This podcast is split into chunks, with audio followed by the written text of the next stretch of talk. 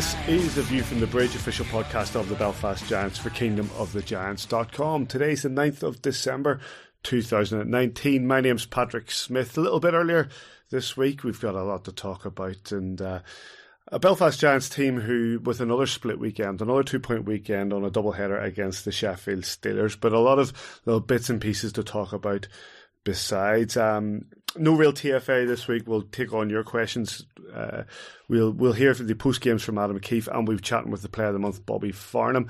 But uh, regards to the show, we got the Sheffield doubleheader to talk about. Look around the league, a bit of TFA, Player of the Month, and then we'll be previewing this week's three games against the Cardiff Devils in the Challenge Cup, the Dundee Stars for the millionth time, and uh, the Glasgow Clan. But first, Mr. David McGipsy, how are you? Look, Paddy, I'm all right. Um, I'm you all ready for Christmas? Uh, uh, no, not really. I've Good. got an idea. I have an idea of what I need to do. I've got a plan. Just need to hatch it now. have you written your letter to Santa? Of course, Santa hasn't replied for a number of years now. However, yeah, it's getting too old, mate, like myself. But uh, what about you, Mister Kitchen? You ready for Santa Claus? Yeah, more or less. Um, majority of it's all brought in, and uh, Santa's been delivered it a little bit early for me, so um, it's all good. I'm just looking at a bit of gammon. We'll be fine. bit of gammon, mate. Gammon. The, um, right, let's look at these two games against the Sheffield Steelers, both at the SSE Arena, and we'll take them individually. A bit of a Jekyll and Hyde, as I said, and we'll start off with the game on Friday night. Hello.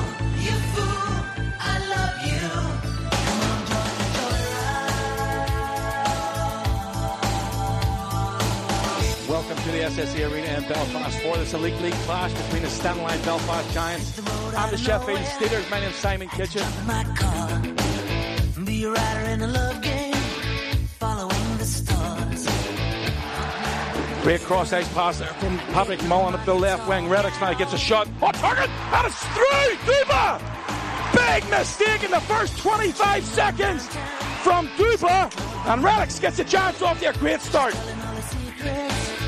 in a wonderful balloon. She's the heart of the fun fair. She got me whistling a private tune. A great hit by Bobby there. We need a lot of that tonight from him.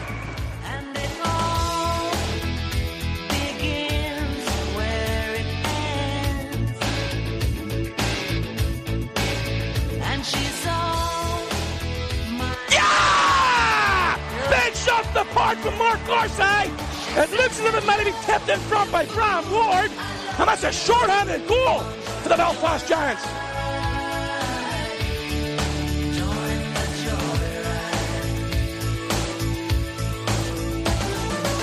Here comes Mullen. Mullen through the middle, little nutmeg. Shot coming in, Davies is through! Michael Davies nutmegged him, and then he nutmegged the goaltender. 3 0.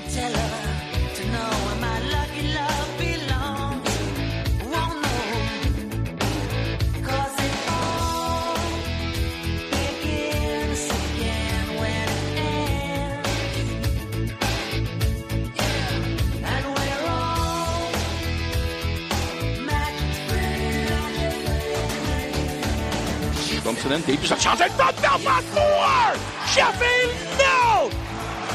Liam Reddox's second goal. He ate that Great play again from below the line.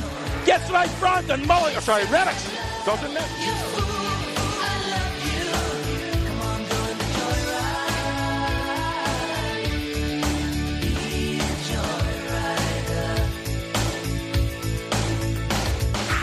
Yes, there we go. There we go. This pass, commentator keeps his button cut on that time, and Matt Pellich gives a little shout out there. But the Giants had a quick power play goal. That's a 5 0 lead against the Sheffield Steelers. 8.46 to go in the second period. Yeah, great play. All, uh, all starts with a big face off there by Wardo, and uh, I don't know if that was, uh, I don't know if we meant that, but that was a little bounce in front of the net there, ended up at the back door, and uh, that's a timely goal for us.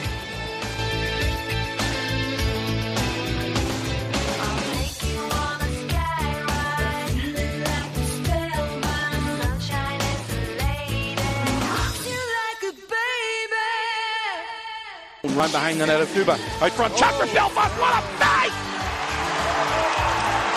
Ryan Lowney, no mistake whatsoever. power play goal, and that's his first as a Belfast Giant.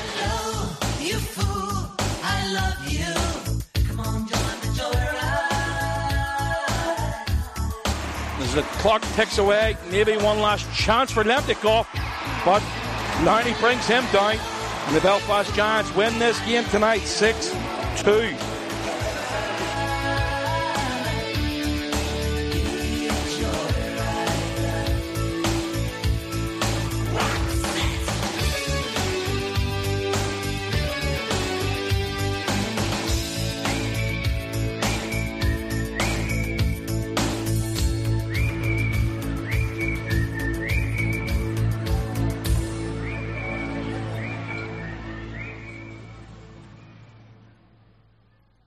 A 6 2 victory for your Belfast Giants over the Steelers.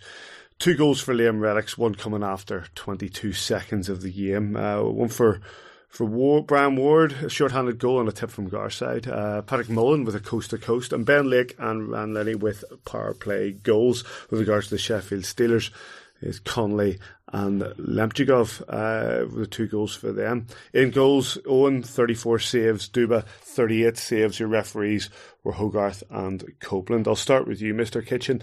Um, you know, start with what went right on Friday before we, I guess, we talk about what went wrong on Saturday. The the first minute goal, given the shutout that the Sheffield Steelers inflicted on us in Sheffield, the the goal after 22 seconds from Reddox set us up really well.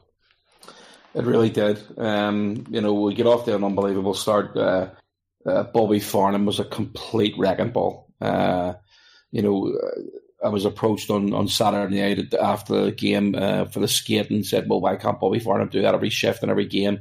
It's absolutely impossible the way he plays the game, um, you know, to be able to do that. And, you know, he, did it in the NHL, but he's playing five, maybe four minutes in the NHL. Um, he's being asked to do it 16, 17, 18 minutes here per game. And, and obviously with the, um, you know, when he's short-handed, he obviously can't, you know, he's not as effective. But the start we got off to on Saturday night was, was fantastic. I'm pretty sure it was the quickest goal we've had at the arena this year, and probably the quickest goal we've had at the arena um, for the Giants in, in quite some time. And I don't know if Davey wants to do a bit of digging now, but uh, great start. You know, we controlled the game. Um, more or less, the first 40 minutes was, I think you could probably say, flawless.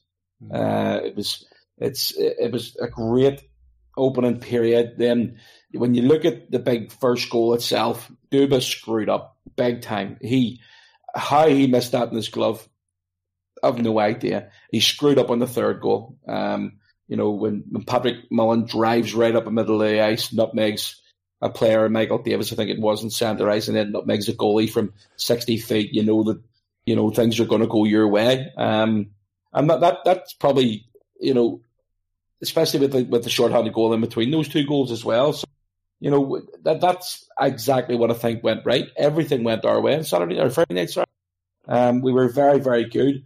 Um, all he kept us in the, you know, when it was one and two nil, he made a couple of big saves. In fairness, and um, and Sheffield, you know, took a couple of penalties, and and we were able to try and uh, just keep the momentum going. But really, really great start. Good to see, um, you know, Mully getting on the score sheet. Obviously, Ryan Lowney, Red got a couple of goals as well. So fantastic for that to happen. But picking up a couple of injuries uh, was a real setback. Obviously, um, Kevin Raine and uh, both Ben Lake as well uh, picked up a couple of knocks. So um, disappointing for that, especially with the, both of those uh, injuries were picked up late in the game when it's when it's more or less over. Um, but for me, arguably our best game of the season. Davy, one thing I noticed from watching the game was the how, and it's happened many times. It happened against the Cardiff Devils, but how heavy on the forecheck we were, and we were not giving the Sheffield Steelers any real time on the puck, and that really played into our hands. Did we not talk on the podcast? I think it was last week about the statistical correlation between number of hits, heaviness of forecheck, and goals. Yep. Um, obviously, getting a very early goal was crucial. Um, I think we said last week as well, right? Did anyway, but we're a team that leads better than we chase. Um, you know, so getting that first, second goal, getting ahead in the game. Um, I think when when Sheffield maybe clawed those two goals back, going on the power play and getting another goal was was pretty key as well. I thought it was a pretty accomplished performance. I thought we played very well. The disappointment then obviously is how we followed it up. You know, I think we've had Jekyll and Hyde weekends where we've been we had the Cardiff weekend and then, we'll go to Fife and go to Sheffield and absolutely stink the place out. Um, well, well, well, when I say stink the place out, you know, we, we only played for ten minutes in those games. We had we had there'd be bits that Adam Keefe will be able to take positives out of. I'm not sure how many positives he can take out of Sunday because it just wasn't great. But if we stick with Saturday, yep. you know, you get the early goal from Reddox. You have Bobby Farnham hitting everything it moves. You've got defensively pretty sound. Shane Owen doing pretty well in nets for us. I thought on Saturday night, um, came up big on a number of occasions. Um, you know, I can really remember Simon getting excited about some of the saves he made, and Simon's took a lot of criticism on, on Twitter and this week. I, I, don't know if you've been following the Elite League thread on Facebook. It's a thing of beauty today, so it is. Uh, you've got all your boys in Belfast backing you up, and, and pretty much half of Sheffield and Cardiff ripping the back, and some Scottish guys well ripping the back clean out of you. But um, is that on um, Twitter? No, no, Facebook. Facebook? The um, yeah, EHL. But I think um, you know if, if I take it back to, to, to my sort of passion, if you like, and the statistical and the analysis side of it, you know, we got low down on um, Saturday night I, or Friday night. Sorry, Friday, Saturday, but Friday night. Um, and I sent you guys a little heat map, if you like, of, of, what we've done for the season, and you can really see when we get down in the house there the difference. That's where the goals come from. And you know, with with twelve shots down there, nine on target. Duba didn't have his best game. Um, should he have done better with Reddox? Maybe, but we know that Duba can be a little bit suspect in that area. Um, probably not maybe expecting the, the speed, and I don't mean in power, I mean the release, the quick release from Reddox coming down the wing there, putting that across him. Just can't get, gets a little bit handcuffed. You would expect that to be a save nine times, more than nine times out of ten. And, you know, that gets us off to the flyer. So, you know, we were willing on Friday night to go into that blue paint, to go in that low and mid slot and go for second opportunities, get people. There was a, definitely a goal as well. Um, I'm looking down the scores here. Reddox, Ward, Mullen, Reddox, Lake, Lowney, I can't remember which of the goals it was now off the top of my head of those six that somebody just skates across Duba's eyes as the shot comes in. Says it's the tip in, isn't it? It's the tip in. It's, it's tip in. Yeah. Mark Garside shot from the point and and yep. Wardy tipping it. Yeah, that one. You know, we're getting across Duba. We're we're either getting tips in front of him or, or we're taking his eyes away from him. That's what had that's what we didn't. I know we'll come on to it, but we just didn't do that on Saturday night. So that's a conundrum for Adam Keefe because that's where we've gone wrong in these games where we have been snake bitten in front of the goal. Call it snake bitten, whatever you want. It's it's it's desire and it's it's want to go in. You can give the away team so much credit. You give the away team goalie so much credit for boxing aside. But if you're not willing to go in there and sacrifice and make those sacrifices to make those plays, get those greasy rebounds. You know, we got them on the, on the Friday night. We didn't do it on the Saturday. I'm while you were talking there, Davey, I was listening, but I was also going back to the Facebook post of uh, of the guys who are talking about Siz's uh, commentary, and says you took that pretty well, considering. But uh, there's some of the ridiculous comments that were being made, considering that they're tuning into Belfast Giants TV, that seem to be thinking they were tuning into Sky. Listen, this is very, very simple. I've got this thing at the top of my bed, about two foot wide and a foot deep. It's called oh, a pillow. I slept like a log on Friday night. and honestly, didn't worry me in the slightest. You know, the, the big thing for me is, and I am the first to admit I am an absolute 100%. Yep. 100%. I am absolutely biased, 100%. No issue with that. But I'd like to think I always give credit where credit's due, even with the Sheffield Steelers. And when you look at some of the, you know, some of the stuff that they did on Friday night, there wasn't a hell of a lot to talk about. In fairness, when you look at Saturday night, I think I was very complimentary to them. I thought they, I, we'll go on to talk about it, but yeah. for me, I call the game the way I see it. And if people are going to start complaining about, you know, uh, somebody said I'm arrogant. I don't think I'm arrogant in the slightest. Um, you know, for me, it is the Belfast Giants website. It's the oh, sorry webcast. I'm a Belfast Giants supporter commenting on the Belfast Giants, who are my team. So if I can't be biased about that, if I can't get excited about a goal or six, then do you know what? Get somebody else to do it.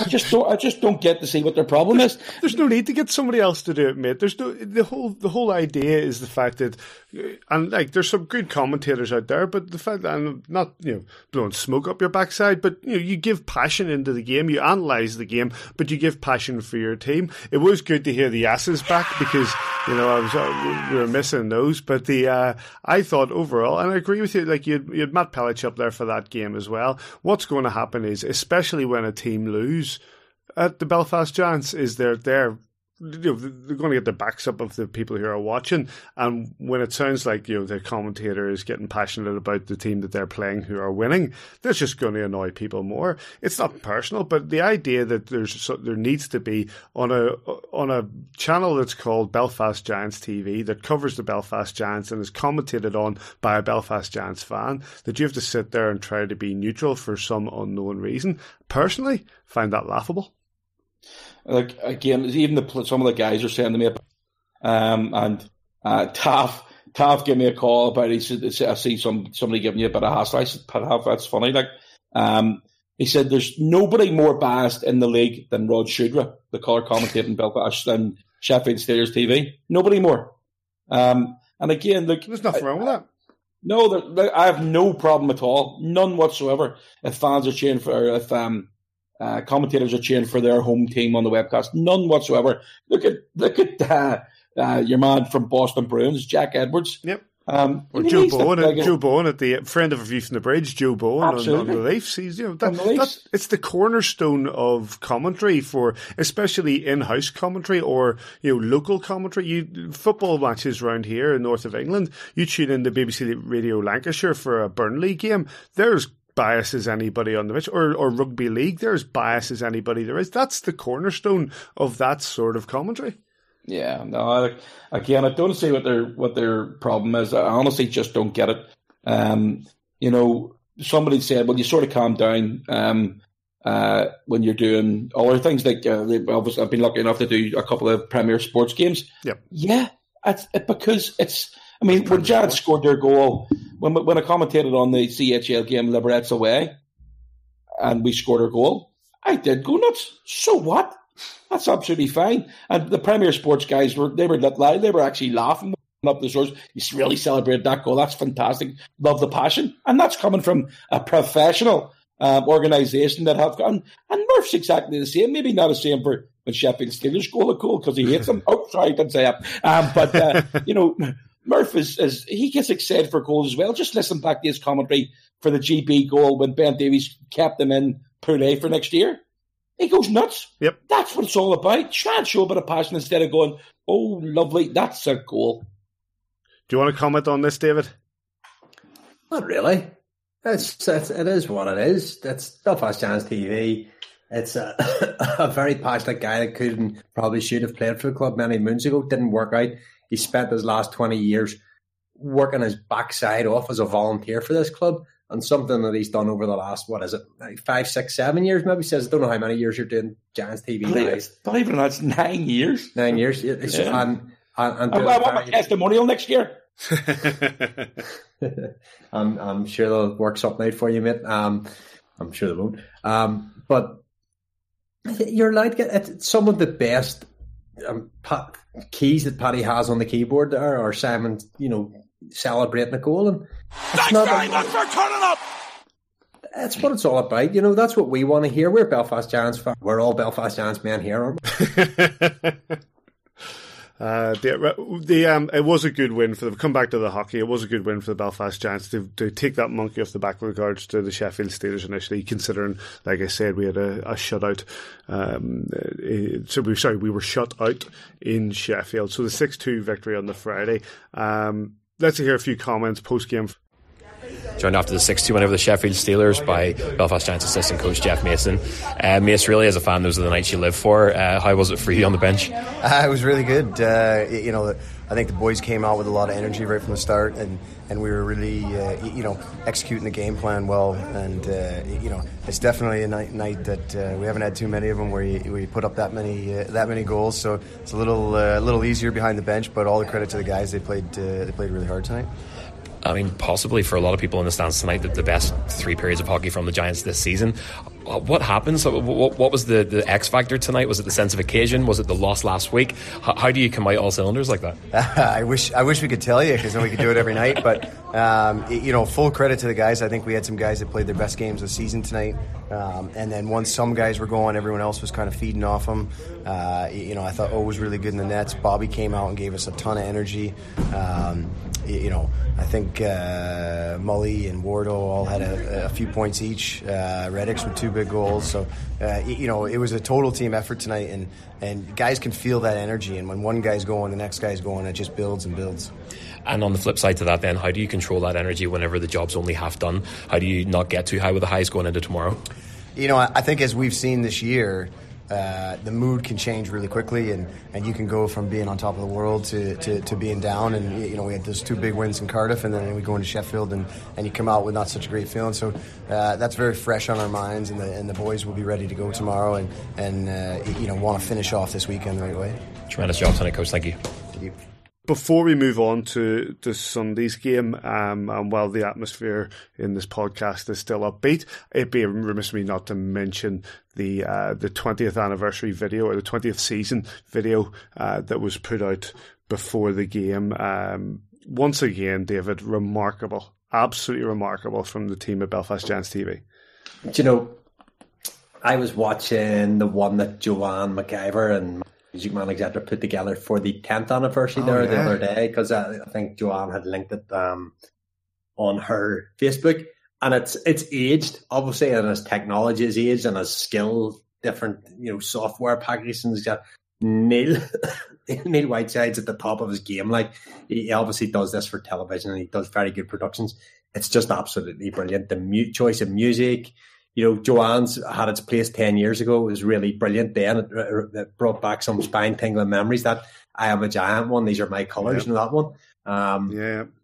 But like what Neil put together there, the music, the relationship to Belfast, all the nostalgia, all the little clips of of big, big moments through our our growing up with this club over the last, you know, 19 years, coming on 20th season now incredible and how many trophies have been lifted. And you see, I still, one of my very, very favourite moments, and I'm a big softy, um, is when Bobby Robbins hands the Challenge Cup to Jim Gillespie. Yep. And Jim Jim looks up at him like a granddad, like a real pride of, and, and you know what? Those guys are looking back down as Jim in the same way, uh, with the respect that we hold, all hold Jim. No Jim Gillespie, no Belfast Giants and that you know we we always appreciate and we, we call him Mr. Belfast and all that good stuff. And Hockey Hall of Fame member member and, and very well deserved. You go through that and you see goals by Colin Shields, you see Jeremy Rebek with the, the league trophy, you see Loider, Kiefer, Gary throwing the gloves down, you see goals right back, Killer, you know, put on the shirt with, a hat trick and Bracknell. And you see Paxton Schulte scoring goals, having fights and Jason Bowen taping a stick and Shane Johnson back in the day and Stewie and Wardy and all these guys that have their names on the on at the bridge end now and just just different little memories, different little triggers. Simon Lundberg scoring a goal and you know, just all those little bits and pieces of, of history that have all been pegged and taped together for us in that little two, two and a half minutes, whatever. And it's fantastic. You could watch it again and again and cry yourself out. so, like as you said, I'm not crying, you're crying. You know, it was absolutely brilliant. For for Neil and whoever else was involved in putting it together, just absolutely superb. Really, really, really well done. Couldn't agree more. Like the, the, the I'd actually never heard that song before by Ryan McMullen, the Belfast City song, which uh, again a marvelous choice of music for, for that piece. And and like you say, and Simon, I'll come to you in this, but like you say, Davey, you know, uh, it, it had the ability to to draw a lot of nostalgia, uh, but also you know. bring a smile to the face as well, not just with the trophies, but with funny moments as well. And uh, kudos for throwing in the uh, the Ben O'Connor uh, pushing the puck to Colin Shields. I did that was uh, that was very entertaining. Um, but some brilliant a brilliant video highlighting some incredible moments of the last 19 years, 20 seasons. Um, but Simon, you know you're part of that Belfast Giants TV team. You know what these guys do behind the scenes and the amount of work goes in. But uh, again, you know you introduced it you introduced it on the webcast, and it is just another remarkable piece from Neil Whiteside and the guys. Listen, this is this is probably going to sound um, and I, I know that the big thing with Neil is he just gets on with it. Um, but for me, this kid's wasted at the Giants. and I'm being, I'm being genuinely honest. Honest, you know, the only reason that we've got him doing what he does is because he's a massive Giants fan. And we talk about volunteers, you know, getting involved and and oh, yeah, you, you, guys are talking about me doing the commentary and, and I'm a big fan. We all know that. Um, but it's the people behind the scenes that don't maybe, actually not maybe, don't get the plaudits they deserve. Um, you know, you've got you've so many volunteers that that without the help and the support and the time that they put into this club, this club wouldn't be here, or would be in a hell of a lot of a worse situation. You know, Mike, you take, Michael Barr. I was he was they took the words right out of my mouth, David. Yeah. Michael Barr. I got to rink Friday morning uh, for the pre-game skate, um, or sorry, the morning skate, and Michael Barr was there. Uh, was at I think it was about twenty past nine. I got there, um, and he was there. He was doing it, getting ready for the for the game on on Friday night. Um, he was definitely the, the, on Saturday night. Uh, the skate was on, and he was definitely there uh, until after twelve o'clock on Saturday night. And this is all volunteer roles. You look at Neil, the time, you know, something like that video does isn't put together in 20 minutes. You know, he's taken a hell of a lot of time to do that. He's he's very methodical with even. I mean, when, when we went back and did the the CHL video, um, you know, a lot of people are sitting thinking I'm all just coming out with overs in my head. That's couldn't be further from the truth. They're all Neil's words. Everything that would come out of my mouth for that video is all Neil. He's put all that together and then I've got to learn the words. Yes, it takes about three weeks for me to learn the words, but um, to make sure they go in the right order as well. But that's all Neil. You know, all the videos that go to together. Obviously, Johnny's part of it because he does the, the he does a lot of the, the video and with the camera and what have you. Need would be the producing side of things. There's people walking about with the microphones holding on to things that you just don't see behind the scenes. And the whole thing behind the scenes with these volunteers is they are absolutely worth their weight in gold. Every single one of them. Every one of them. And that, again, I could sit here and go through as many names that I could come up with. I'm talking about all the game crew. I'm talking about, um, you know, the, the major part of it. Ross, you know, Ross comes straight out of work. Ross Gowdy comes out of work on a Friday or a Saturday, comes straight into the rink, and he's already 11 o'clock at night. So he's going to work at 8 o'clock in the morning, and he's not home to half 11, 12 o'clock at night. He's not on his own. Look at the OSC guys. They put so much work into it. Everybody, the whole way through the organisation is should be should be a big pat in the back for them because they're absolutely outstanding, and we're very very lucky to be in that position. Here, here. I can't put it any better than that. So let's uh, let's dispense with the uh, the pleasantries and the positivities, and say congratulations to the, uh, the Belfast Giants TV to Neil Whiteside and the guys for producing what is a magnificent video. And let's take a deep breath and move on to Sunday's game. Sunday's game. let's take a deep breath and move on to Saturday's game.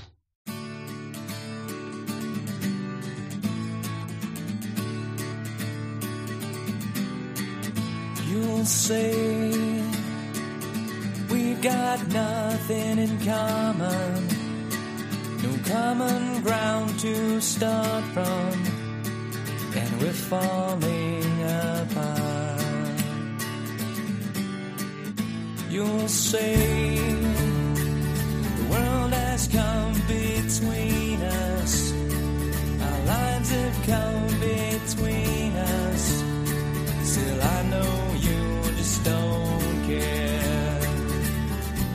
Good evening. Welcome along to uh, Dun- I'm going to say Dundonald Ice Bowl Get off to a great start anyway. SSE Arena in Belfast between the Stena Line Belfast Giants and the Sheffield Steelers. Two games in two nights. The Giants picked up a 6-2 win last night against the Steelers. A dominant performance. I'm Simon Kitchen. Yes, because Saturday's game was a whole different affair for the Belfast Giants. It was a 4 0 win for the Sheffield Steelers. The Giants shut out at home by the top of the league Steelers. Um, the goals. Connolly, 34 seconds in, started the, started the Steelers' day as well as the Giants had started the night before. Um, Davy Phillips for the second, and then two goals in the empty net from Vallerand and Mayland made it for Zip. Uh, Shane Owen, 36 saves, Duba, 31 saves. Referees, once again, for second night in a row were Hogarth and Copeland. David, um, it was a disaster. Poor opening, and nothing really improved from there. Um, yeah, much like our opening on, on Friday night, Brendan Connolly getting an, an, early marker for the Sheffield Steelers didn't didn't help us. Um, as I said earlier, you know we don't chase well, and we didn't. And then, obviously Davy Phillips coming up with that second power play goal, squeaking through from the point there, and maybe we would want to be getting a block in there. But you know this is a symptom of, of what happened in this game. You know the the sort of revolving door policy at the at the penalty box. We got ourselves into you know penalty trouble means you're killing a lot of penalties. Your penalty killers get tired as the game gets on. There's less energy for chasing the game down. There's, you know, guys aren't getting into the game because they're not getting the amount of shifts they're used to. We're playing there without probably, you know, for me, the guy that's been our MVP so far and, and Kevin Raine. I don't know if anybody else would agree with that or not.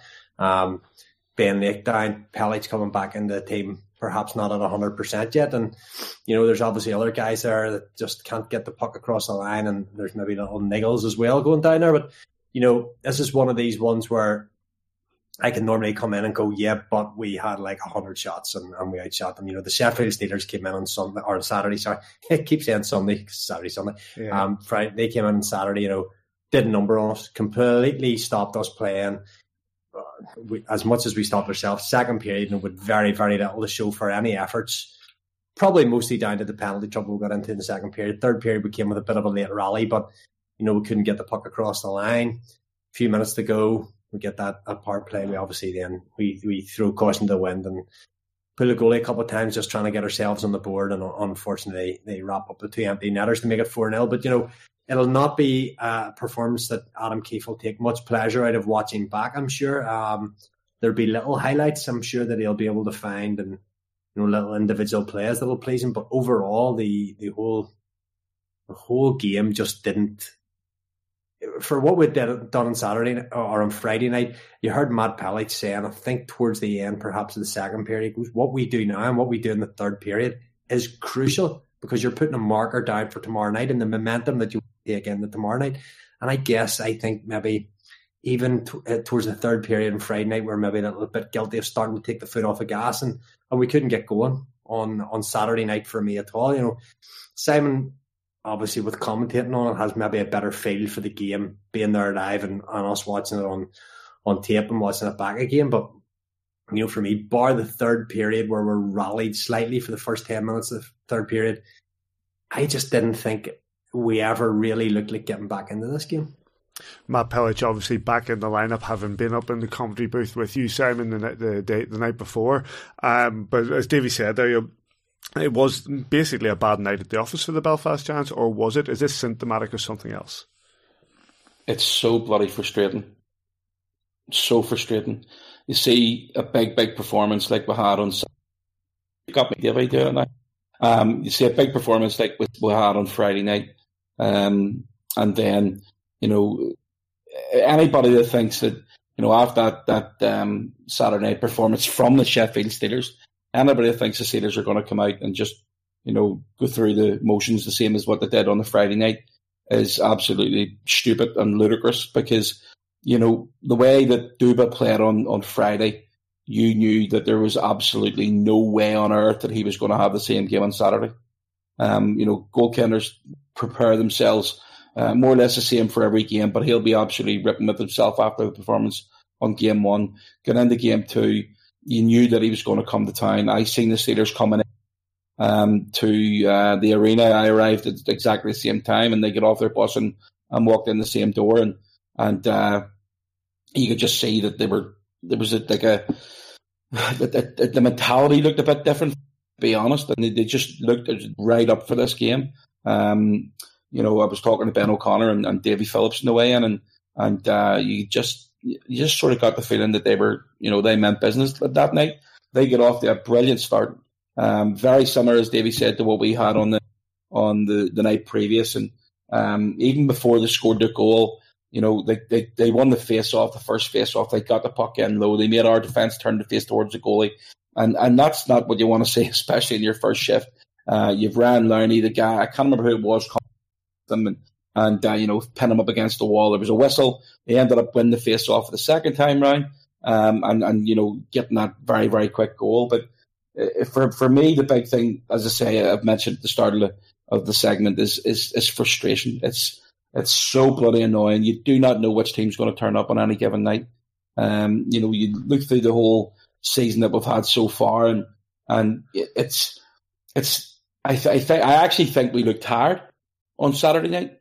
Um, when I was interviewing Adam after the game, I, I, I said, you know, along the lines of, you know, we dominated last night, the Steelers dominated tonight. And Adam disagreed. It's not like normally we're on the same page and, and you know, we sort of talk the same sort of lingo from, from that side of things. But he he disagreed. He thought that we, um, you know, that, that we were still in the game. Obviously, it was only 1 0, and then they got that uh, second goal into the, uh, the third period. You know, I think it was 45th minute or something like that.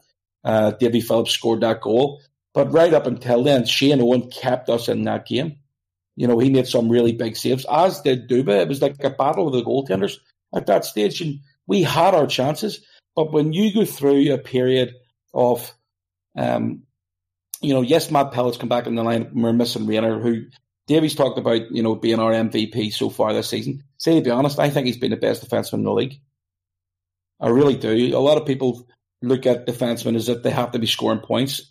The defenseman is a defenseman, not so much, you know, offensive defenseman. That's a defenseman. So for me, he's been the best defenseman in the league all season. Um, so missing him and bringing Matt Pelech back in the lineup, who hadn't skated all week, um, was a chance, you know, and, and, we, we took that chance. And obviously, fair play to Big Man for stepping up. But taking penalties and taking stupid penalties at, at that as well. There's penalties that were were selfish, if you want to put it that way. There's a couple of them there that we should not be taking. But if you look at the, the penalty minutes, 16, 48, 20, 50. So you're out of the box and you've got another penalty. You're out of the box, you've got another penalty two minutes later. And that happened the whole way through the second period. So we didn't get any time to build any momentum whatsoever. And that bit for me is the frustrating part. You know, you're out there, you, you, you, everybody wants to win. There's, let's not make any mistake about that. Everyone leaves players on this Belfast Giants team wants to. Win. They're not just there to try and make the numbers up, but when they're taking penalties and you've got the same six or eight guys out there killing those penalties and expecting to step up to try and get us a goal after being gassed for, I think there was a shift of 146, I think it was, when there was no whistle. Everything was just relentless. The Steelers were cycling the puck down low. They were passing around the outside. We couldn't get anywhere near on one of power plays. And that knocked the stuffing out of four of our players. Absolutely killed them. And for me, the rest of the game, we could still be skating out there today, two days later, and still not score. That's the way that game went for me. We could have been playing another three periods, and Duba would have saved everything. So frustrating. I think well, I'm going to say something personally that's going to sound absolutely ridiculous, and which isn't new for me. Let's be fair. But considering he's a man who's shut us out twice, Davy, and I've said that, and you know what I'm going to say because I've said it to you a few times, is that I'm not convinced by Duba, and I think that personally, we, on on oh, especially Sunday again on Saturday, we got away from what was being successful for us on Friday, which was crashing in close on Duba and, and, and getting dirty goals and, and getting dirty in front of the net and getting shots from the slot and getting much rubber directly on him and picking up some juicy rebounds that he was giving up left, right, and centre because that's exactly how, and that forecheck was exactly what was, let's say, successful for us on Friday. Do you feel we got away from that on Saturday? Well, is that for me or Davy? Oh, no, go ahead. It was for Davy, but whichever for me, you talk about we got away from it. I thought the Steelers played better. You know, the, the Steelers, you talk about getting to the front. It was easy to get there on Friday night. Yeah. If you watch the game back, it was so easy. And Aaron Fox is obviously giving the rollick and they get, you know, guys, they're getting the net too easy and they're just, guys, you watch our power play, we could not get anything going. We, even when they were, I mean, with David, or David Goodwin was seeming pucks right through the middle there, trying to get it on the, the small stick. But we weren't getting the shots away, we weren't getting them on target. That's because the Steelers played better defensively. And I'm not just talking about their defensemen. I'm talking about the whole four man or five man units. Indeed, yeah. They were playing better as well. Yeah, absolutely. And you've got look at it the night before. Defensively, the night before we were far better as well. Yeah. So you know you, have got to give credit where it's due. The Steelers played well on Saturday night. For me, I actually genuinely do, do think that they controlled the game on Saturday night. I really do. And I don't know how many shots it was on target or off target in total. Davey, Davey will give you the stats there. But the bottom line is, we didn't put the puck in the net. And that, you know, if we don't put the puck in the net, you are not going to win game. Sorry for stating the obvious. but Davey, is that what it is? What as I said, you know, is it a case that the, the Steelers boxed us out? The Steelers were much improved the following night. Um, as much as they were improved, I, I do think same level as we were on the front in terms of you know power play time, very similar, half the amount of shots on the power play that we had the previous night. You know, we we just didn't go through the same process that we did. We were taking back back to that kind of low percentage shot in from outside the circles, hoping that something will happen, resetting for face offs, perhaps not winning the face off. Then you know you've got to if you're gonna you need to be really hot in the draw if you're to just keep dumping in the Duba's glove and, and hope that something's to come off of a set play. Then following that up, you know, one of the few occasions that we've been comfortably outshot by our opponents. Yeah, Sheffield Steelers raised their game to a, a higher level than they had played on the Friday, and we dropped off. So, and there is your spin because we won comfortably, pretty comfortably on Friday. And um, I'm, I'm never going to disagree with Adam Keefe. He's much more qualified to analyze and talk about the game than I ever would. But I have a slightly different opinion, if you like. I, I didn't think we were that great on Saturday night. No. I thought there was things that we did very, very well on Saturday that we just didn't do. Or sorry, on Friday that we didn't do on Saturday night. We talk about this process and Adam talks about the process all the time. I didn't think we followed our process on Saturday as much as we did on Friday. That heavy forecheck was crucial on Friday night. Coming out, yep. look, it's one of those. I, we could go over this again and again. It seems like we're replaying old podcasts and we're saying the same things week in week out. And it's unfortunate that we were getting sort of one week on, one week off, or we weren't having to say it. Unfortunately, this this completely spun on its head within 24 hours of each other. Um, it's difficult, Paddy. I don't see particularly a single a singular player standing out and stinking particularly on the night, but you know, the forwards, I think Adam Keefe referenced it in a, an interview either last weekend, the weekend before. He says these guys are getting paid a lot of money to put the puck in the net twice against the Sheffield Steelers within sort of eight or nine days. The field and they proved the night before against Duba that there is a way to do it. Sheffield Steelers obviously got that kick on the backside from their coach and they upped their game considerably in Saturday, but we dropped off. There's no doubt about that. We weren't getting the pucks through the net. We weren't going and chasing those pucks into the corners the same as we did on the Friday night. That's the disappointment for me. I, I know that this team proved on Friday night that there's a benchmark that they can get to and rise above. They didn't get to that benchmark on Saturday. For me, that's just my opinion. Let's uh, let's hear some post game joined after the game by Giants head coach Adam Keefe. Uh, coach, I guess the weekend is uh, a tale of two very different games. Uh, what's your assessment tonight versus obviously an emphatic win last night?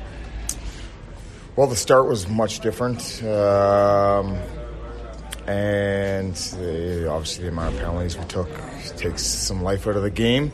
Uh, albeit uh, very happy with our penalty kill tonight and, and, and Shane keeping us in throughout those penalties, obviously. I mean, you can't take that many penalties. It's that simple.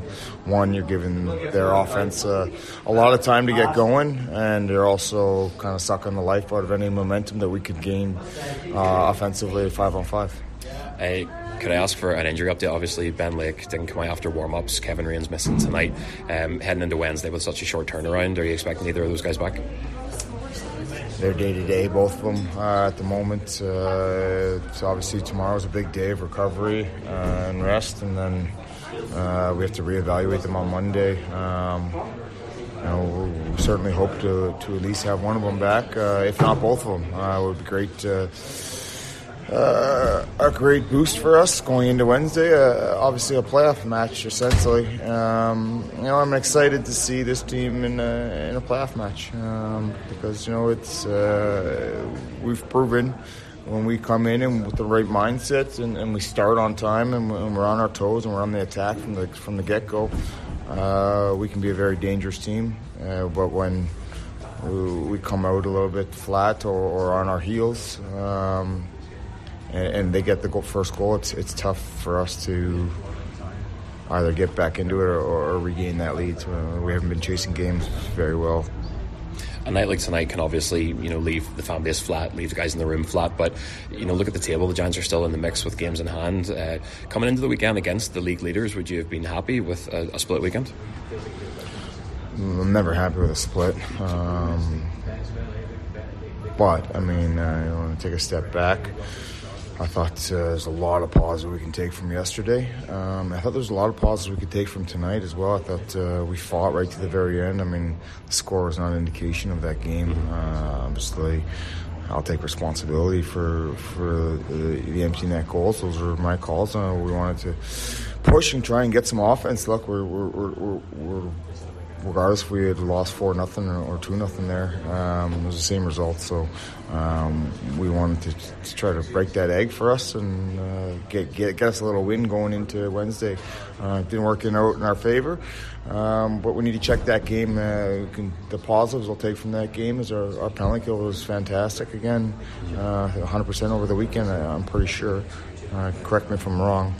and that's a huge confidence builder for them. That core group uh, in particular, and that takes a lot of hard work, dedication, you know, sacrifice to, especially against a team like Sheffield, and, and uh, you know we're facing the number one power play in the league uh, on Wednesday, so it's a great boost for our, for our penalty kill. Uh, all that being said, we can't take that many penalties uh, and expect to have success uh, on a consistent basis. Thanks for your time, coach just because you've heard the post game doesn't mean we're going to ignore one of the other big topics that took place on Saturday night. Um, it was, of course, Teddy Toss night. And let's look, first of all, at the charity side of it. A wonderful charity. And I know it's a big thanks from the Belfast Giants to the number of uh, soft toys and teddies that they that they received as part of that uh, that charity drive, something that goes across right the le- all the leagues in hockey, and it's a, it's a wonderful thing at Christmas time. The the so many fans step forward and provide for uh, for that charity drive, and I think it's a credit to the Belfast Giants fans and fans across the league uh, the amount of uh, amount of that uh, that that happens. Um, but we can't come away from the fact that the, the, the Teddy Toss night was shrouded in a little bit of controversy. And I'm personally not going to hide away from these comments that I made 12 months ago.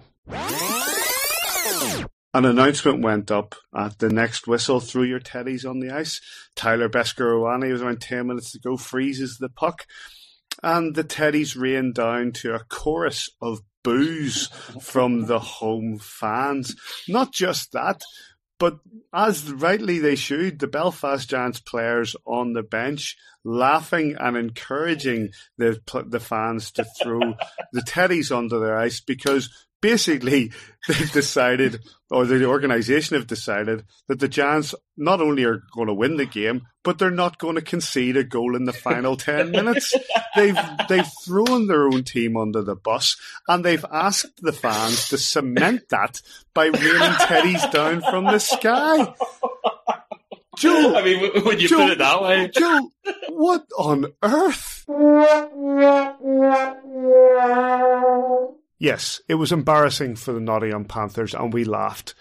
Well, certainly, I personally laughed, and Joel Neal laughed. You can hear there. I'm not, I'm not throwing him under the bus as well. But we laughed at when it happened when we were able to inflict that on the Nottingham Panthers, and that they threw the Teddies down with ten minutes to go, and the aspect of you know, you know, not having faith on their team scoring, and blah blah blah blah blah. Davey, I'll start with you. There were quite a few angry fans. Um, I was watching it live, knowing what was coming because either Sis was texting us or it was announced in the arena. I can't really remember it. They're they're going to throw him with ten minutes to go, and it's like, God, don't do it, please. Oh God, it's two 0 this game is not over. And even when they decided to go with it, I think we were just going on their power play at 2 0 down with whatever, six minutes, 40 seconds or something. That's not the time to throw.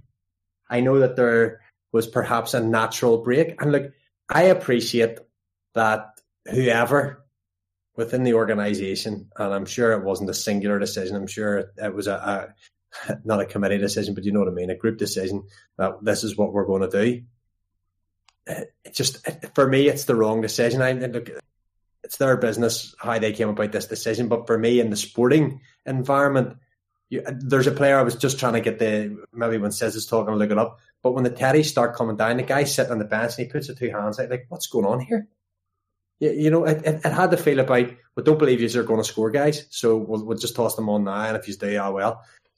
For me, if Teddy Bear toss didn't work out, you can wait the Steelers skate off the ice and then you can throw them on and the Giants can pick them up in an element of shame, or you can stick them in a box in the foyer, just dump them all off at the cookery desk or whatever on the way out.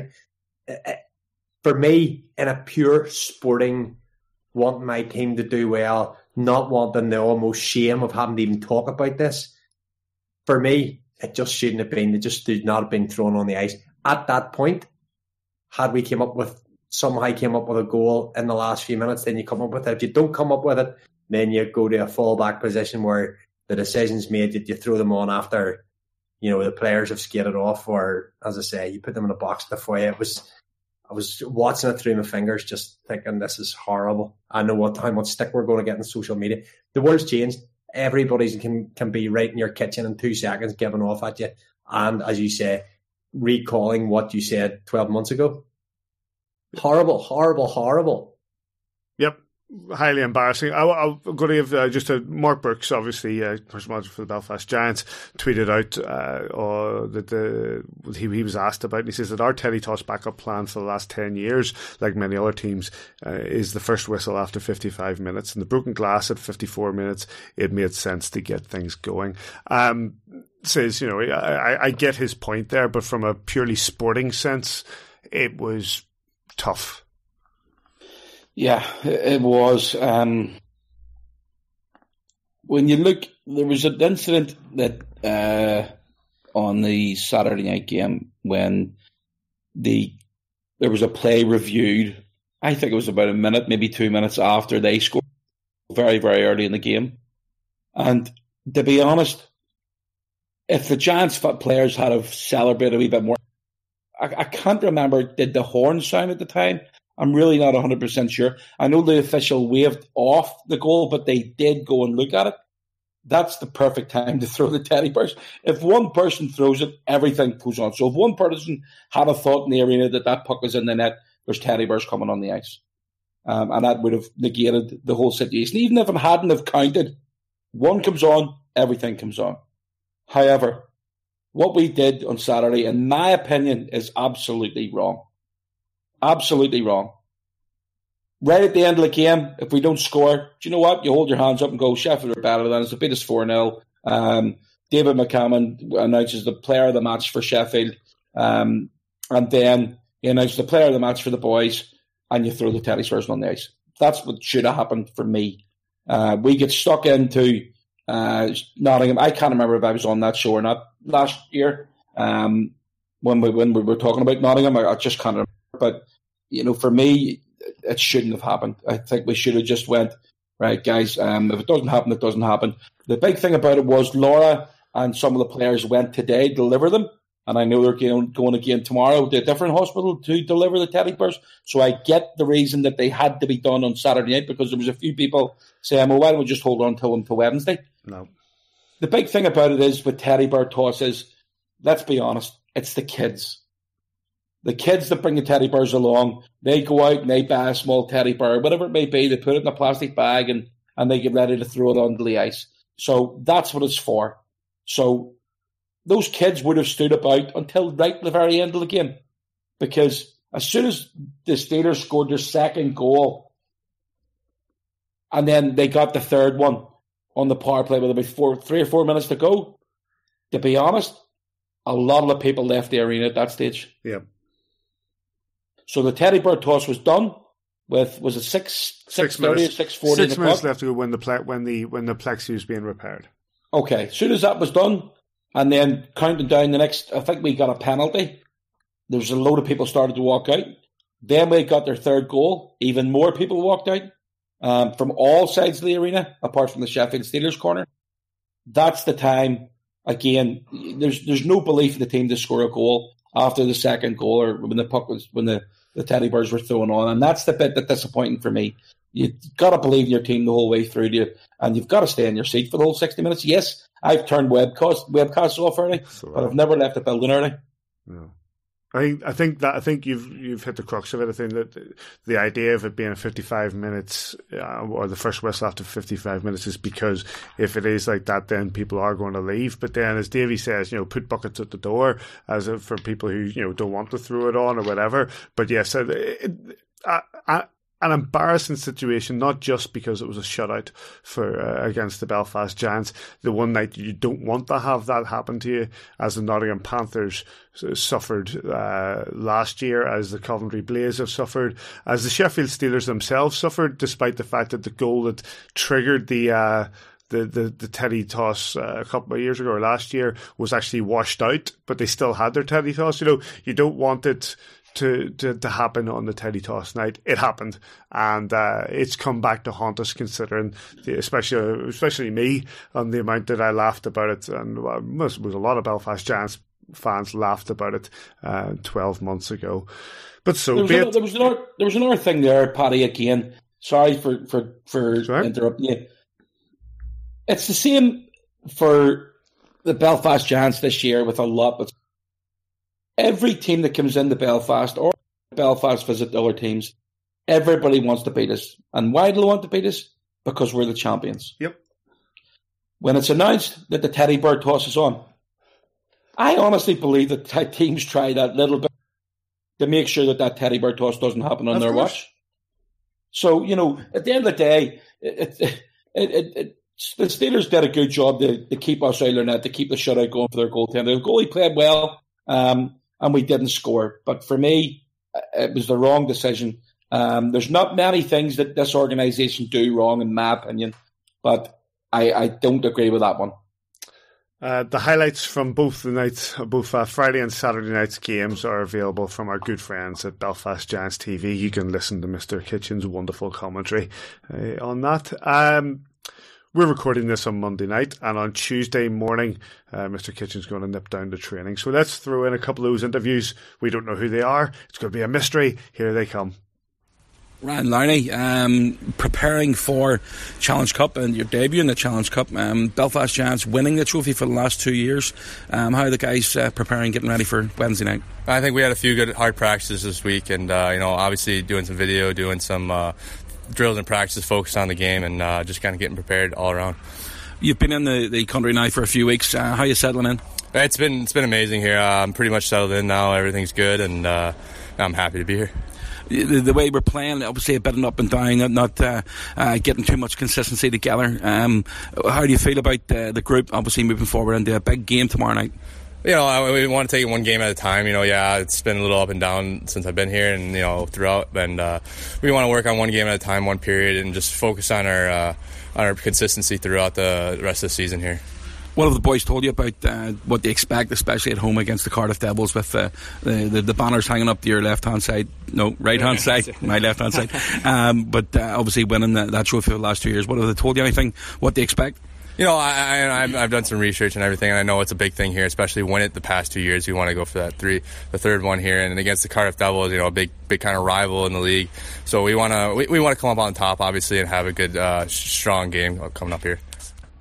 Right. Um, quick around the league. Uh, Nottingham are putting a run in, uh, desp- uh, but despite uh, uh, a win away at Coventry, they lost a tight one at home to Guildford. Um, yet I guess with the inconsistencies at the top between Sheffield, Belfast, Cardiff, I suppose, they're, Nottingham are slowly dragging themselves back into contention. Um, Cardiff, they're well, they're on a roll. Uh, they've started to pick up a little bit of momentum, especially considering uh, after the two defeats that they suffered at our hands a few weeks ago. A four point weekend in Scotland as they defeated the Clan and the Flyers. Uh, Glasgow themselves haven't been strong. They've only had one win of the last five games, and that came on Friday of a shutout. Oh, sorry, an overtime win in Altrincham over the Storm. Um, it's a bit of a topsy turvy season thus far, David. Yeah, um, I, have got to be honest. That's all happened um, because I uh, oh, haven't been really paying too much attention to any other teams apart from the Belfast Giants at this stage. um, I guess uh, I'm always that sort of this stage of the season that takes care of it takes care of itself. There's not really Yep. Uh, as we said, there's no trophies apart from the AVFTB sponsored by Cab Player of the Month award worth winning between now and uh, you know the first of January. So we'll we'll reassess where we are then. Um, you know, some teams, as you say, Panthers have put a little bit of a bit of a run together after being absolutely dire for a while. No doubt, John O'Billard to be back to hockey again. Good to see. And uh, but you know, that's just. A, big games this week against Cardiff over the next sort of eight or nine days. They're they're going to be massive for us in, in, in trying to get back to that Challenge Cup um, latter stages. And uh, you know, I, I, honestly haven't paid too much heed. The, the, the, league's so tight. Last week, I think Joel said it was something like seven points between first and, and eighth. So I assume there's still not much of a gap. We're still well set. You know, we've had a, a two point weekend. Not ideal when you, you drop two points at home to Sheffield Steelers, best, especially getting that shutout. But you know, we're still in good position overall, and um, there's nothing that much to worry about apart from where the next goal is coming from. Well, it's, I think it's literally the case uh, says that you know the Giants have enough games in hand to leapfrog the Sheffield Steelers uh, in this position, but and given the inconsistencies at the top of the league table, and I did say last week I'm not even going to start talking about the league table or listing the league table in a view from the bridge until the new year. But given the inconsistencies uh, and okay, Cardiff are starting to find their feet a little bit, but I think you know the amount of games in hand, there's still a level of positivity that could be had at this time of the year for the Giants. Uh, yeah, absolutely. Um, you know, I'm just looking at t- the table here now. There's there's six points between first and sixth place. Um, Sheffield have 25 games, Nottingham with 22. Sheffield have 30 points, Nottingham with 24. So if Nottingham win the three games in hand, they're level with Sheffield. Yeah. Uh, actually, they'll go top and, and, potentially regulation wins. So, you know, there, there's still a long, long way to go. If a team gets on, I mean, I know the Devils have started to, uh, since we beat them twice, I know they've started to pick up their, their bit of form, and they did that last year as well. Um, you know, this this game, this league will not be handed out in January, not be handed out in February. This is going to go right down to again the, the March time, I believe. And um, I've seen a comment today from Dave Sims saying that you know they'll win it by ten points. I, I don't think they will. Um, you know, there's going to be teams out there that are going to beat the, the Cardiff Devils. There's going to be teams that beat the, the Belfast Giants, Glasgow, Guildford, um, Nottingham. I, I honestly think uh, that Nottingham Panthers need to be kept an eye on here. They're, you know, they've picked up a couple of new newcomers and they're, they're two good players. Let's not discount Guildford. You know, Guildford haven't really had any great form so far this year. They've only got 10 wins in 20 games. Um, you know, so they're running at 500 at the minute, but, you know, they, they, they're a good team. They kept a lot of the nucleus of their team for the last couple of years. And, and I, I think they could get on a run as well. Big result last night. Was the last night against Nottingham? Yes. Yeah, big, big result last night against Nottingham in Nottingham. Yep.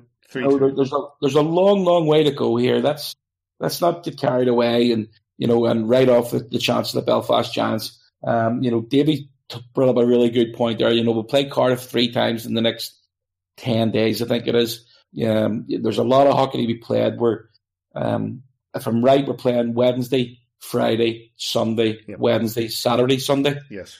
Um, you know, so six games in, in 11 days. That's a lot of hockey, a lot of traveling. So uh, there's a big chance here for somebody to grab the bull by the horns. But let's just get one thing clear two points for every weekend will not win this league. If you're going to win this league, you need to be picking up three, potentially four point weekends. Two point weekends isn't going to cut the mustard. Do you know who wins the league for me? the team with the most points. The team that recruits best between now and the signing deadline. That's I think true. Be, I think there'll be changes in most of the rosters, maybe our, ourselves included. Obviously, absolutely no insight as to whether well we've made a couple of changes already. We're not scoring goals. I, I would assume that the club are looking at that. But Nottingham Panthers have made a few changes. Sheffield have made changes. mentioned other teams there. Uh, there, there's there'll be players become available between now and the signing day. It's usually sort of end of January, mid February. Says that yeah. right? Not probably it's not as far into February. I guess I think it's around about Valentine's Day to be yeah, honest. so. Yeah, so you go. I think the team that makes the, the most astute changes between now and then because changes and as you've said, a, a multiple number of four point weekends are required. Um, as you say, going five hundred will not cut the mustard here. I hundred percent agree. I think you especially look at us last season, uh, bringing in the likes of Smo uh, and Chris Higgins, and, and, and the effect that they had on us in that sort of drive all the way to what was a a great win of the title uh, and the Challenge Cup win and the conference. You to make those astute changes at the right time between now and the deadline are exactly what could make a real difference in winning that league title. And um, one last thing to cover before we we move on, and that's of course uh, Dops. Um, Fife Flyers, uh, they have uh, Danick Gauthier, who's uh, been assessed a two-game suspension for charging. Anybody see this? Yeah, I did. Uh, half showed me this morning. Um, he's been a naughty boy there. You know, he's left his. Um, uh, from what I'm led to believe, Bhutan's concussion. Uh-huh. Uh, two game suspension.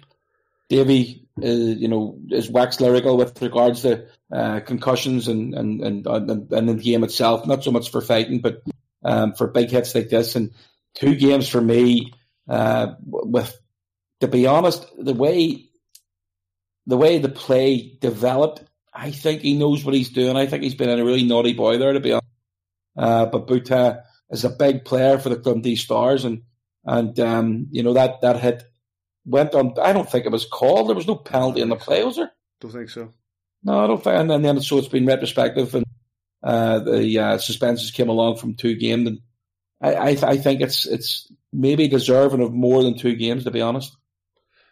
Um, right, I think we uh, we'll move on to the fan agenda brought to you by our good friends at Belfast Giants TV. This time we've asked you to throw the questions and your comments directly to us as we're recording this early. And, uh, well, let's start with uh, Stevie Thompson, one of your stats team, Davey.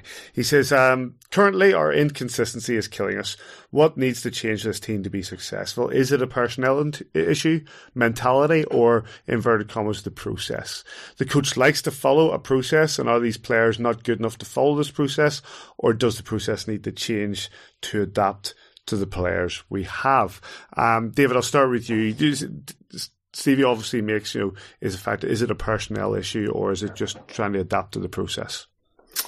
Um, I think we've shown on many weekends just how good this team can be. Um, when you can go to Cardiff and win back to back, when you can absolutely beat the wheels at the home of the Sheffield Steelers as we did on Friday night, when you can go when you've got a bit of adversity and go to a tricky place like Dundee and, and win comfortably. And you can we've seen glimpses of just how good this team uh, the process as as Stevie notes there if that process is followed and you tick all the boxes on that process you win the games. It's the players that aren't following or are, are not ticking enough boxes on the process on any given winning your special teams battles you know being disciplined, not taking as many penalties as the opposition. If you take as many penalties, you know, scoring on your power plays, not giving up goals in the penalty killing. To be fair, the penalty good. It's had to be. Um, so that comes down to the very hard thing to nail um, for me. Um, guys, and you know, Adam Keefe has used the term getting paid very, very good money for putting the puck on the net, just aren't putting the puck on the net, and and that's difficult because you know we're in a privileged position where especially Simon more than more than you and me, Paddy. But you know, gets to gets to see these guys every day, gets to make friendships with these guys, and it's probably more difficult for Simon to talk about it on the podcast than perhaps us. But you know, I'm not naming any anyone in specific anyone specifically, you know. Um, but guys are there to score goals, aren't scoring goals, and that's that, that's a team thing. It's you know because to score a goal, you need somebody to put it in your stick. Yeah. Um, to score a rebound, you need someone to have a good shot. Um, to to score from re- rebound, you need a, a, a, another teammate going and taking the eyes of the goalie. So it's a team thing. Um, the the lines got shuffled up again on the weekend on Friday night. There were signs that of, of, green shoots. I think you called one of the podcasts earlier in the season. You know, we do these podcasts week on week, and we have had podcasts called Jekyll and Hyde, Green Shoots, Silver Line. You know, all these things because we keep thinking, oh, we might have turned the corner here. And on Friday night, I thought, my goodness, we might have turned the corner here. We've got beat badly in Sheffield, but you know what? We've gone to Dundee, we've won well. Sheffield have came here, we've beat them well. And then that that you know Doctor Jekyll team comes out or Mister Hyde. I don't know which one was the baddie, which one's the goodie. Mr. Um, Mr. Hyde, there you go. Um, it's a conundrum, Stevie. You know, you know as well as me, probably even better team. Um, but for me, you know, uh, the simple, the answer is question. I think it's personnel. I think it says this also moves on well to uh, um, Davy's comments to, to Keelan Deeney's uh, question saying, you know, have we missed the mark this year for recruitment? We seem to be missing a goal stuck scorer and a playmaker, or is it a case of guys just simply underperforming? When you lose 250 points of three players, yeah, with I think it was a I think it was 107 goals. You're going to struggle. Um, you know, Darcy 51. I think uh, Bonner 30, David, isn't that right? And 26 or 27 for Rives. Yeah. So you, you're, you're, you're talking about those numbers, 100 odd goals. Um, you know, I, I don't actually know. I've, I've something in the back of my head that uh, with regards to what we've scored so far this year. I think it's 65 in the league. I haven't got my, my batteries. I can't on my battery. I just can't find it my, my, my phone here at the minute. But I think it's 65 in the league so far this year. Um, and we've played uh, 22 games. So, you know, it's just over, uh, just under, sorry, three goals a game. And, and that is one at that level. Um, but you know, it, it, was always going to be very difficult to replace the championship winning team. That's not make any bones about this. You know, we'll talk about, um, you know, Keelan's asking the question there. Um, we are all fans. If Steve Thornton and Adam Keefe had a magic wand, then we'd have nine 50 goal scores, uh, forwards and then three forwards or two forwards basically just doing dirty work. So, you know, it's always going to be very, very difficult to try you can look at resumes and you can look at uh, you can you can see what players' form's been over the years and and uh, who they played with and where they played and what level they've scored goals at. But you have no guarantee that any player you bring in here is going to bring knock up those points. So it's a difficult one to answer. It's a very very difficult question to answer, but there's just no there's just no easy answer for it. Um, as I wish I did know the answer because then I would certainly pass it on to Steve and Adam. But as Davies already touched on, they are so a hell of a lot more qualified than what I am to look at any international player's uh, resume. Um, Patrick Walsh asked something that I believe we've covered, which is, you know, how do you all react to Saturday after Friday result, including the Teddy toss decision? We've covered that, but the reason I say that is it was followed up the tweet by one from at Roars93. Uh, Davey, I'll run this by you. He said he thought that the Teddy Bear toss was, uh, in his opinion, a good move. We were 2 0 down with six minutes left.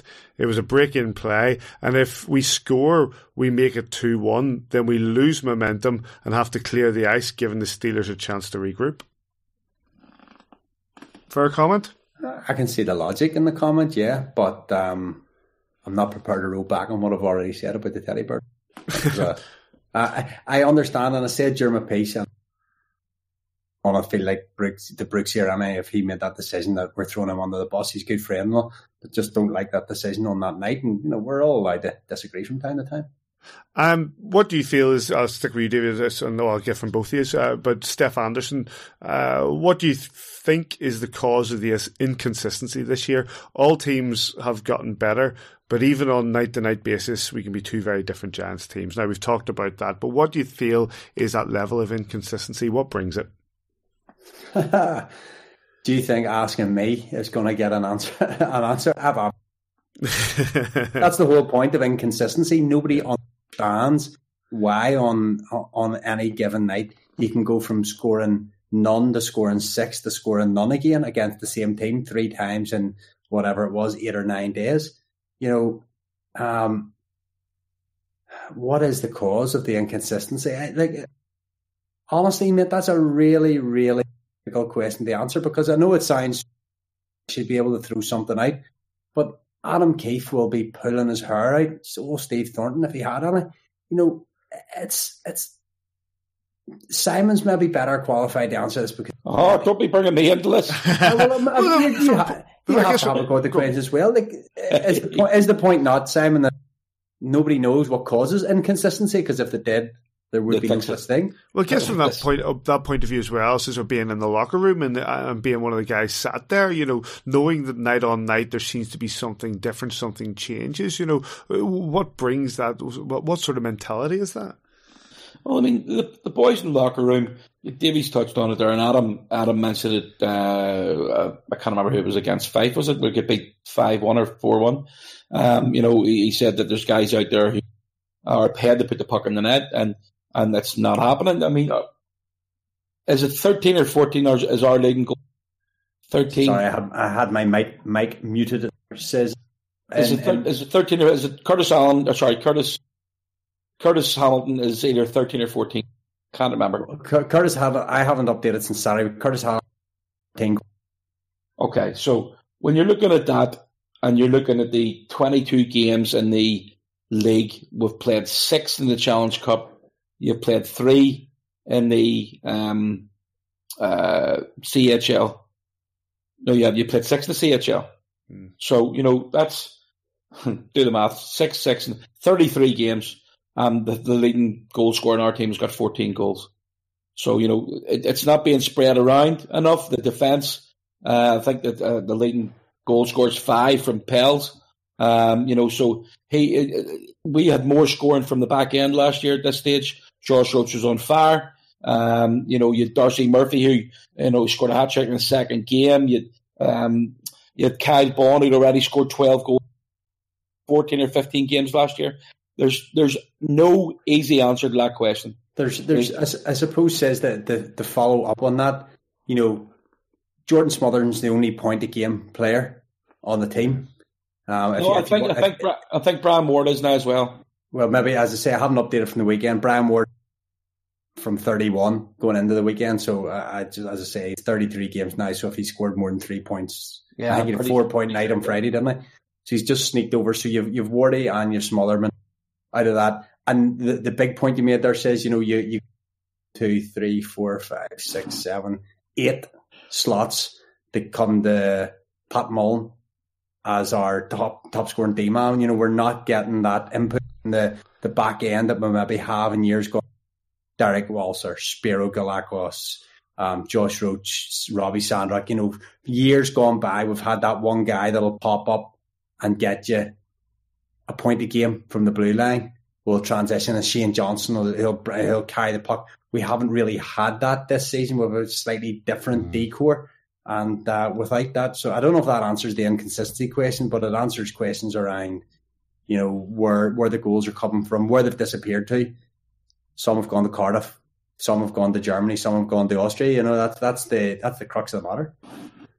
I think we'll go and wrap it up with just a comment that comes from uh, from Stevie Belfast Steve. He says, uh, "We're all guilty of during of during and post game tweeting. I hold my hands up but I've seen the word struggle used.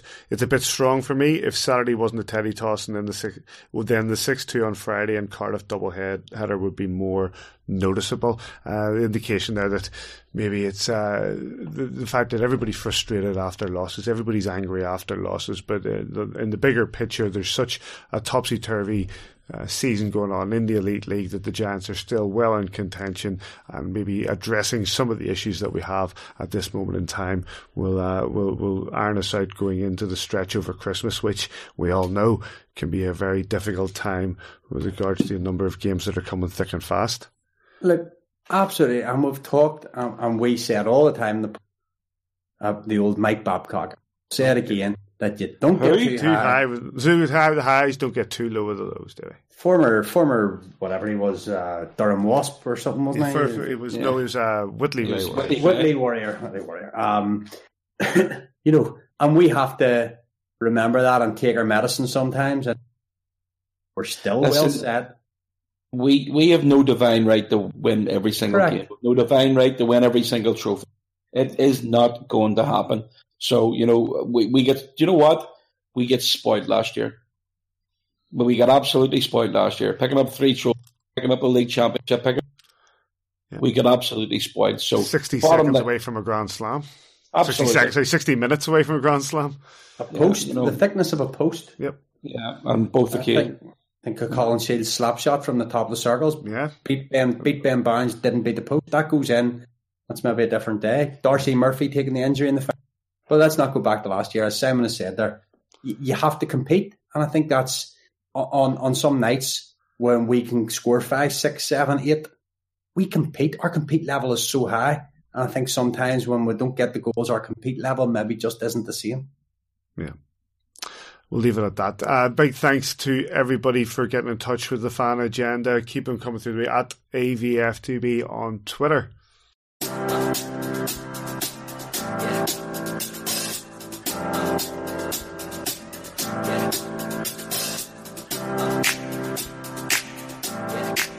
Time for the result of November's Player of the Month award sponsored by Fonacab. Almost 600 of you voted in this month's poll and the winner with 71% of the vote is number 46 of your Belfast Giants, Bobby Farnham. A dominant victory for Bobby Farnham and he chatted soon after being awarded the trophy with Joel Neal.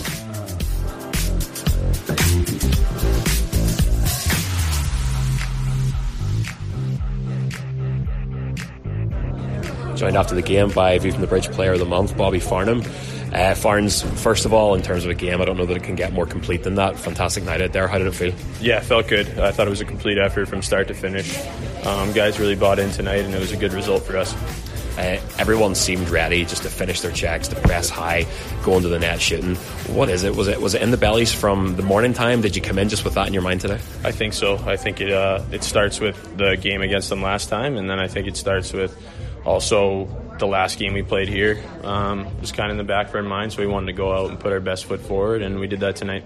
Obviously, after a big win, then you were presented with the most prestigious prize in hockey, the View from the Bridge Player of the Month. Uh, you won that by a landslide, and what, what's your reaction to clinching that award? Uh, that's awesome. Obviously, that's fan voted, um, so that's means a lot to me. Um, that the fans and everyone appreciate the way I play, and just try to keep that going on next month too. Great job, Bobby. Thank you. Thanks a lot. Appreciate it, guys. Congratulations to Bobby Farnham. Um, says you weren't with us here last week when we spoke about this, but uh, with a 71% victory in the poll, I think the most dominant win of any Player of the Month poll that we've held, and it's not surprising considering the November that uh, Bobby Farnham's had and the season so far. Yeah, I mean, look, he was absolutely outstanding, and he, you know, he, he started off last Friday.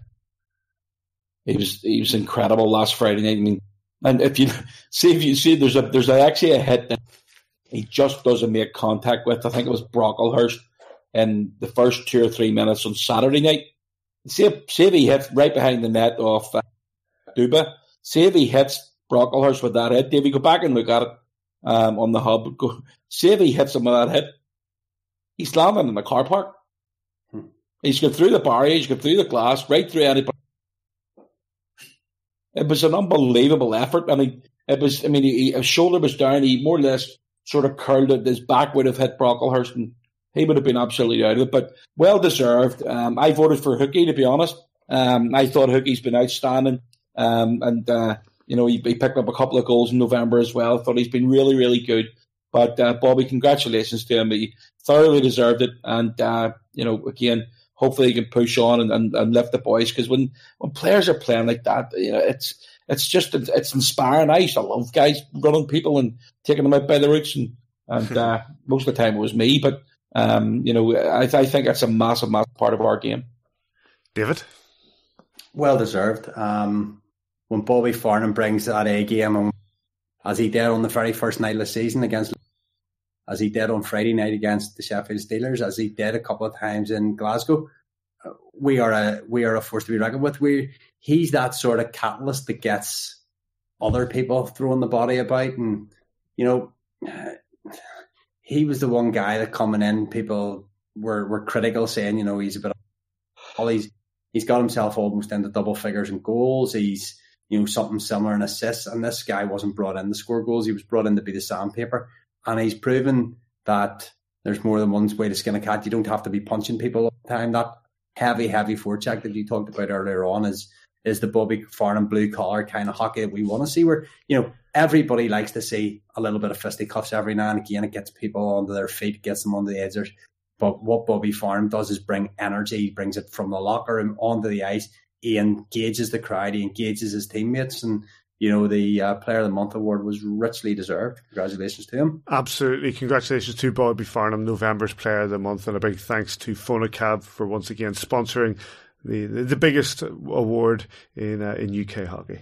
Um, let's have a quick look ahead to this week. Uh, it's going to be a busy period forthcoming. Um, we start on Wednesday night with that first leg of the Challenge Cup quarter final against the Cardiff Devils at the SSE Arena. It's a night off for uh, Mr. Simon Kitchen as Free Sports are in the building. and Murphy and Paul Eadie covering this probably with Chris Ellis at, uh, at ringside. Um, 7.30 p.m. on Wednesday. Then we go to Dundee on Friday in the league for I don't know how many times we have to play Dundee, but this is another one. 7:30 p.m. on Friday night to get that in the Stars webcast before we come back to the SSE Arena on Sunday at 5 p.m. to take on the Glasgow Clan. You get tickets for that or Giants TV. Um, overall, gentlemen, eh, I'll start with you, Simon. It's going to be an interesting week or 10 days, as you've said yourself, for the Belfast Giants, given the number of games we've got. And it all starts on Wednesday with the first leg of that Challenge Cup against the Cardiff Devils. Yeah, it's going to be a tough game. Um, the Devils are on some good form. Uh, you know, they've, started to score a few goals, six again on on uh, Saturday, Sunday, Sunday night, sorry, against Fife. So it's going to be a tough, tough game. We need to bring our a game. Um, hopefully, uh, you know, Laker should be okay. Um, hopefully Rayner's okay, and then Adam's got a decision to make with regards to who he leaves out. But you know, it's it's a big, big game. It's got uh, we need to, you know, we, we talked about the weekend there with Sheffield. Uh, when we play well, we are a really good team. Um, two nights in a row, it seems to be a bit of a challenge for us at the minute.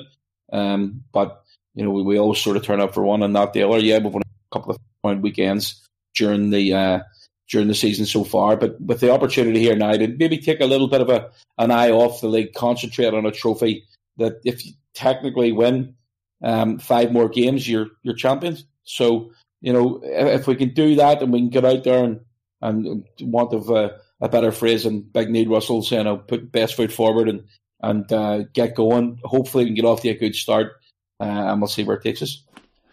Davey, I know you don't, as I say every week, you don't like this part of the show, but the uh, Dundee for the hundredth time, Glasgow as well at home, and Cardiff are are three tough opponents for the next week.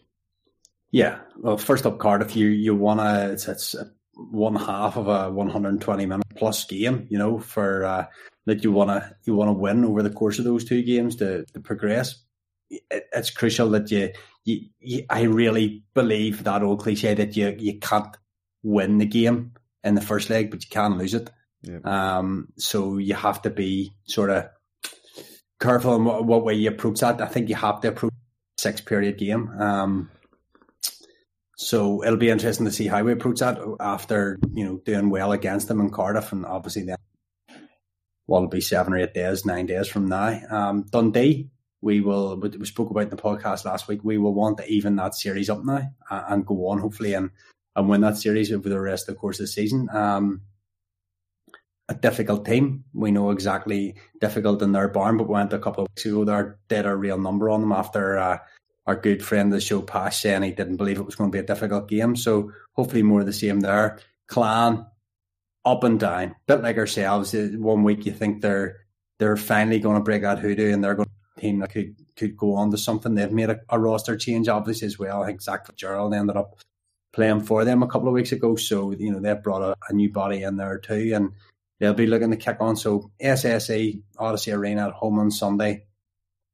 I think it's really crucial, and then that'll set us up a podcast probably before next Wednesday night when we will go back to Cardiff. But a lot of hockey to be played over the next sort of two weeks. Yep, that starts on Free Sports Live and exclusive on Free Sports on Wednesday night, 7.30 p.m. Face off at home to the Cardiff Devils. Get yourself down to the arena, get tickets for that. It's going to be, and considering the games that we had against Cardiff uh, over in Cardiff, hopefully this will be an absolutely fantastic game. Uh, then we're away to Dundee, 7:30 p.m. on Friday, and then back home against the Glasgow Clan on Sunday, 5 p.m. So tickets for that on or four. Four, 4, 4 p.m. Sorry, 4 p.m. Don't know why I've written five. You're absolutely right. It's 4 p.m. on Sunday. Uh, get yourself tickets to that, and don't be an hour late because I've told you it's five o'clock. Um, or you can also follow with Mr. Kitchen. He'll be back behind the mic, and he'll be who's joining you this week, mate? Do you know? Whoever's available. No idea. Uh, well, yeah, it was sort of again uh, with everybody with you having to leave a healthy to do comms with me because they're obviously disappointed with not being selected, but if there's a guy who's injured, there's no problem asking him. So we'll wait and see how it is, and hopefully, hopefully, if we have a decision, Do we'll have to to try and uh, scrounge off somebody to come and join me. So I'd rather have uh, having to beg somebody to come and, and sit and listen to me for two and a half hours than, than have one of the guys uh, not available. I did like your opening on on uh, on Friday with Matt Pelech next to you saying, you know, I'm not in any way delighted that he's here to join us. you don't want them up there, you want them on the ice. So, uh, yeah. But yep, Sunday, 4 p.m. If you can't get down to the game, Giants TV, of course. Any other business, boys? And I'm going to start with uh, with an announcement on the SNL Giants. Um, their first win. Congratulations to them. An 11-3 victory over Kilmarnock with Stephen Allen getting the man of the match. And then they travelled to Murrayfield to take on former Belfast Giants coach Tony Hand's Murrayfield Racers. It was an 8-3 loss for them there. Randick getting the man of the match performance for the Belf- for the SNL Giants. But says, you know, you, more, you know more than most. That first win for them is massive. Yeah, it's it's great to see them getting uh, a wee win there because like nobody likes traveling the whole way over to and getting beat every weekend. Believe you me, it's uh, it's it's annoying. It's it's just you know it, I've done it for for you know the first few years that I travelled was we didn't win every game. Like we hardly won any games for God's sake. So uh, you know, great great to see them um, getting the win and, and hopefully they can push on from here. Says I saw also. I think when I used dropping the gloves and uh, I think you need to take him aside and, and give him some of your old techniques. I I laughed my bits off. I, would you you actually like the tweet? Of- your man's tweet that he says it looks like his controller disconnected. yes, it did. It just like sort of you know hit the button to start a fight and then oh nothing. It was. I'm pretty sure it was Peter McCarter. Um, yeah, it was. And uh, uh, honestly, he, he does need taking aside. I mean, Peter's a big lad, like you know, but it genuinely does look as if they're playing PS4 and all of a sudden it, it starts buffering. But um, he certainly got fed as dinner, didn't he? I, I'm sure the boys ripped the way home. Uh, so it's but, a long yeah. way from Kil- it's a long way from Kilmarnock to Stranraer, and you had a two and a half hour.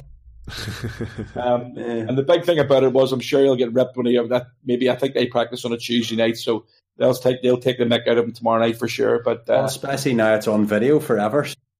Yeah, I know. I'll maybe download it. On, I've got him on Facebook. I'll send him a wee message here just in case he hasn't got it because I don't think he's on Twitter. That's hilarious. But it's it's great that uh, the, the, they've got the the monkey off their back there and got away. Great to see. You love to see it, as Big Joe would say. Anything, anything else, boys? The only uh, thing I have on, on this is that Go ahead, mate. Work away. Wee Blakey's back in the hospital again. And, you know, I think he's he's been in and out for a while now, and sort of, you know, our hopes, our our thoughts, and our prayers are always with all these kids that uh, mm. have problems that we're fortunate enough to come into contact with through the Giants, and and obviously, you know, there, there's some a little more high profile that have their their big Twitter followings and they, they get the videos and stuff from from around the league and, the, and they head off to far climes to see the sport they love, but uh, to see wee Blakey back hospital land they're not too well, you know, we're all dads here and uh, we hate to see any kids not well, you know. I'm sure the McGackie family there are, are feeling pretty low at the minute, especially with Santa coming. So if you're listening, Blakey, and Um, I know Dylan will be listening. You you get up and see your mate there and wish him all our very best. Give him a hug and a wee squeeze from us, and uh, we hope he's home in time for, for Santa coming out. But if he's not, I'm sure that the the staff in the hospital there will make sure he has an absolutely fun. He's he's in the best place that he can be at the minute. Um, much maligned as our NHS is, um, those those nurses and those doctors do an absolutely incredible job. Here, here. And I'm sure Christine and all Absolutely. would, would, would say that themselves. The care and attention that Blake has when he's in the hospital is absolutely second to none. And, you know, I'm sure he'll be keeping them on their toes as well. And if he can't get to the, the arena, then we'll have to take the arena to him and Simon Kitchen and, and Belfast Giants TV. And, uh, you know, hopefully you can hear one more of these, buddy. Thanks So very get well soon, Blakey. We're all thinking about Uh, I see- I seen him. I was talking to him on, and uh, and he was on the ice uh, in the wheelchair on Saturday. Hopefully, wee man's okay. It's never nice to see him going sick. And like, yeah, that's not just for for Blake. It's just a. Do you know what? There's a lot of kids sick at the minute with this bloody bug or virus what's going around uh, Northern Ireland. It's horrendous. With Jazz, she's been poorly for a couple of weeks now and, and still not feeling 100. percent But uh, you know, hopefully they can all get up and, and uh, ready for the big man coming to, to empty his sack. Absolutely. Uh, Christmas is coming. Uh, anything else, boys? just one thing, and, and somebody can. Uh, I'm not a prolific tweeter, as you know, but this EIHL warbot that has started lately. What is that all Yeah. about? don't know, but David Rutherford has killed AVFTB. David Aye, he? Rutherford needs to remember. He needs to remember we made David Rutherford. Who, who is David Rutherford? He was the first winner of the A View from the Bridge Player of the Month award sponsored by Fonacab. We made him who he is. He was a nobody. All he was, they got that AVFTB tr- Jim Vandermeer's brother-in-law or something. He was nothing. And now he's killing us. No, he's not. Let me tell you something. There's no chance he could take on us. None whatsoever. I'd even I bet you for you against him, Debbie. There's nothing to you. You've seen, you've seen my game faces. Aye, I know I have grey hair and everything, mate. I mean, just high, high and wide tackles. I showed Jasmine um, putting that tackle in on your mom the other night. She says, Dad, look where the ball is. And I says, I know, love. I says, it's a foot. Davey won the ball. Oh, that's okay. then. And Dave, as we found as we found out last week, says Davy's putting a bit of chunk on, so you know he's, he's putting a bit of momentum behind in that. You know. Yeah. Uh, well, sure. If you need a couple of jackets, mate, I'm maybe a bit. Uh, dear. Yes, it sounds like from the EIHL war bot or whatever that, that we've been killed by David Rutherford. Um, and uh, there's been a bit of thing to revive uh, a view from the bridge, but uh, we'll see. I've no idea. Hang on, we're we're still here. Where's David Rutherford? You're, you're absolutely right. Where is David Rutherford? Anyway, um, I think we'll wrap it up on that, shall we, boys? Fair enough. Show a bit of enthusiasm, says. Come on. The uh, big thanks to um, who who do we have? We had Adam Keefe and Bobby Farnham, and whoever it is, Mister Kitchen's going to be interviewing at training when he goes there tomorrow morning, Tuesday morning. Um, the Belfast Giants games, Cardiff at home on Wednesday night. Get yourself down there, and if you can't, it's live and exclusive on Free Sports. Uh, Friday. Dundee away, Stars webcast, uh, where they'll do their normal commentary with social media add-ons. And uh, I'm on a real downer with other webcasts, not our own, other webcasts. Um, and back on Sunday against the Glasgow Clan at 4 p.m.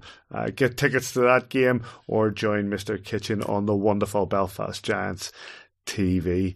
Uh, wherever you are, you get in touch with us at AVFTB on Twitter, Facebook, uh, SoundCloud.com, KingdomoftheGiants.com, or send us an email podcast at KingdomoftheGiants.com. Mr. McJimsey and Mr. Kitchen, I wish you very well for the week.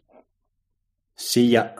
Thank you very much, gentlemen. And wherever you are this weekend or this week, we hope you enjoy your hockey, and we'll get you here next time on A View from the Bridge.